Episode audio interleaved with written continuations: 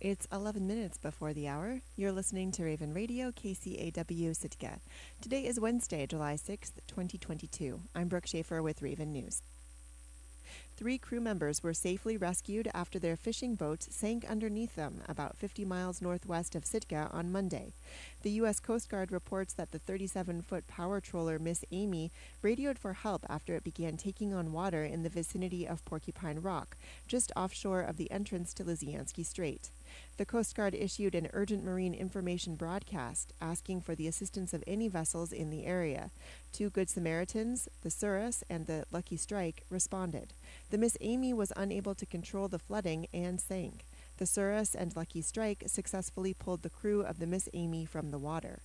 The three individuals were hoisted aboard an Air Station Sitka helicopter and transported to Mount Edgecumbe Medical Center for treatment. In a news release, Petty Officer Matt Bettinas in the Co- Coast Guard Juneau Command Center said their quick response saved three lives. The Miss Amy is reported to be on the bottom in about 150 feet of water. The vessel is registered to an owner in Hoonah. Monday was Independence Day, but it was also the 111th birthday of Elizabeth Peratrovich, a pioneer of the civil rights movement in Alaska and in the United States. In Sitka, residents chose the day to dedicate a monument to Peratrovich in a place where, until recently, another monument once stood. KCAW's Robert Woolsey attended and sent this audio postcard. Happy birthday,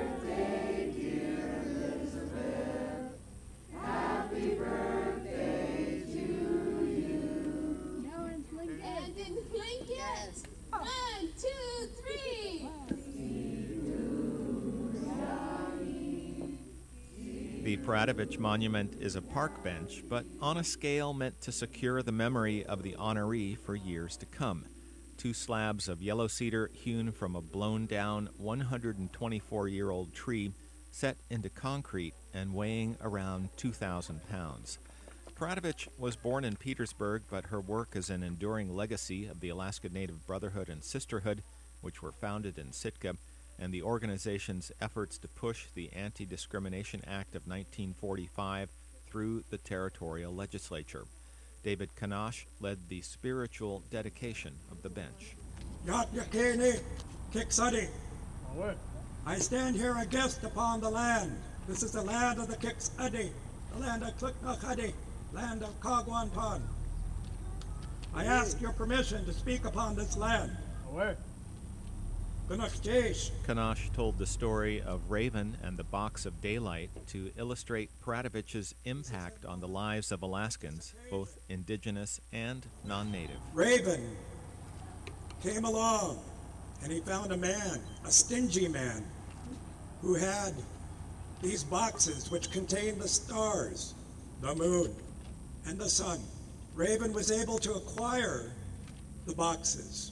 He was able to release the stars and the moon out into the world and up into the sky. But there was one more box, the box of daylight. Raven opened the box of daylight.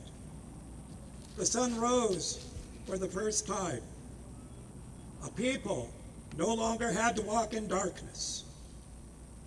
This is how I think of Elizabeth Peratrovich.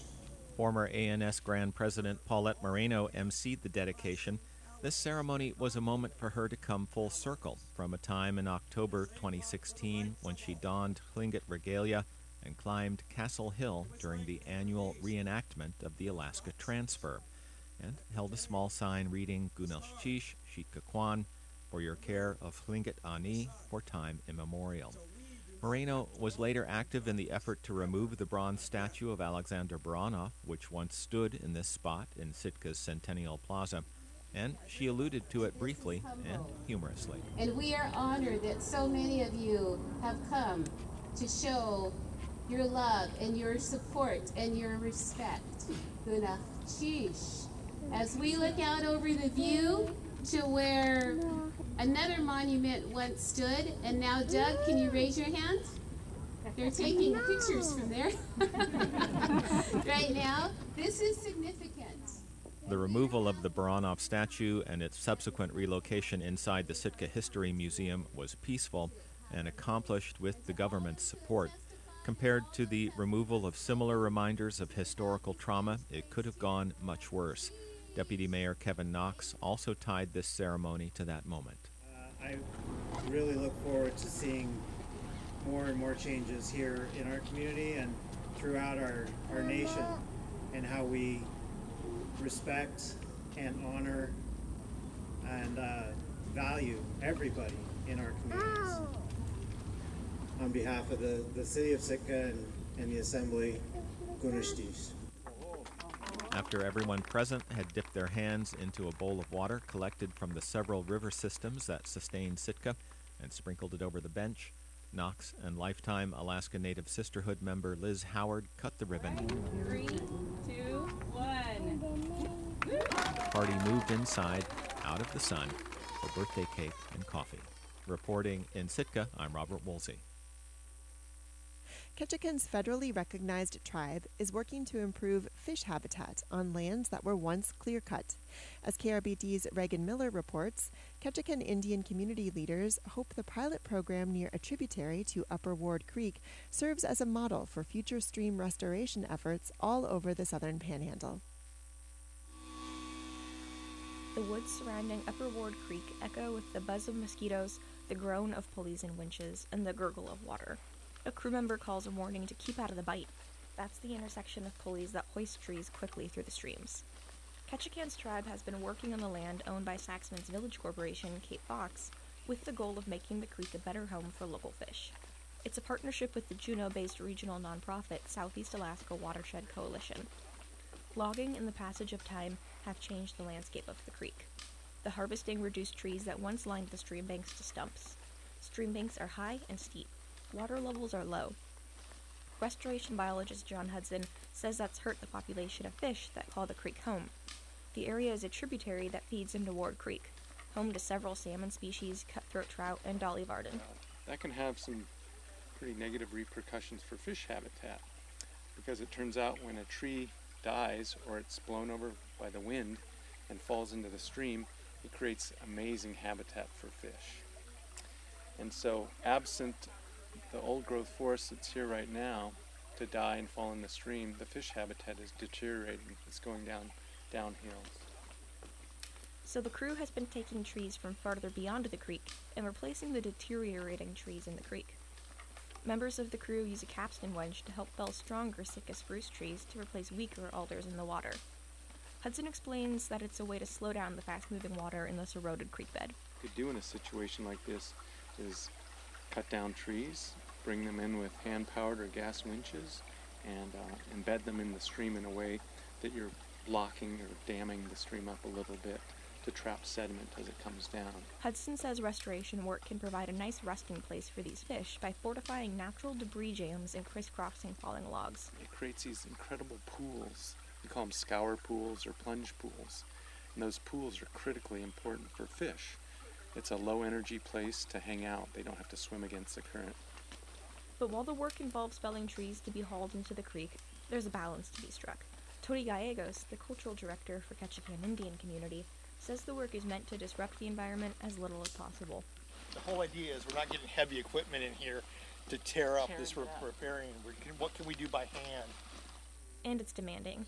Some of the work is done with gas powered winches, some is done by hand or with pulleys looped around the trunks of strong trees. It's a small local crew making it happen.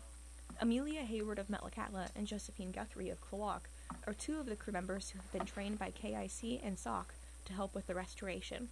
They recently got back from a 10 day restoration project near Margaret Creek, about 24 and a half miles from Ketchikan. They got weeks of on the job training back in May. Neither had done any work like this before. Guthrie says she wants to keep going, despite the fact that the Ward Creek job is almost done. I learned a lot about this machine here, but I want to gain more on the whole saw sawing part of it. Gallegos said KIC is in the process of partnering with SOC and other groups to apply for more funds to keep up the work. Seeing a resurgence in funding. I don't know if it's a resurgence, but funding coming where it hasn't really been there in the past. Right now, that's kind of helping to give, give some momentum. Keenan Sanderson is an indigenous food sovereignty specialist with the tribe.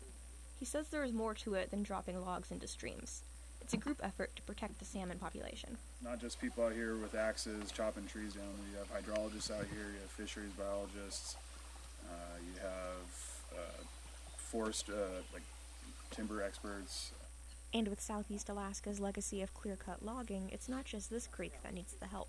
Sanderson says there are plenty of places that once hosted robust fish populations. Um, there's definitely uh, job security in this. and Sanderson hopes that with some work and time, the fish will come back. Reporting in Ketchikan, I'm Reagan Miller. I'm Brooke Schaefer, and this has been Raven News. And now taking a look at the weather for Sitka for today, Wednesday, July 6th, 2022. Today, cloudy, highs 65 to 71, west winds around 10 miles per hour. Tonight, mostly cloudy, lows in the lower 50s, west winds around 10 miles per hour. You're listening to your community radio station, Raven Radio, KCAW in Sitka. Good morning.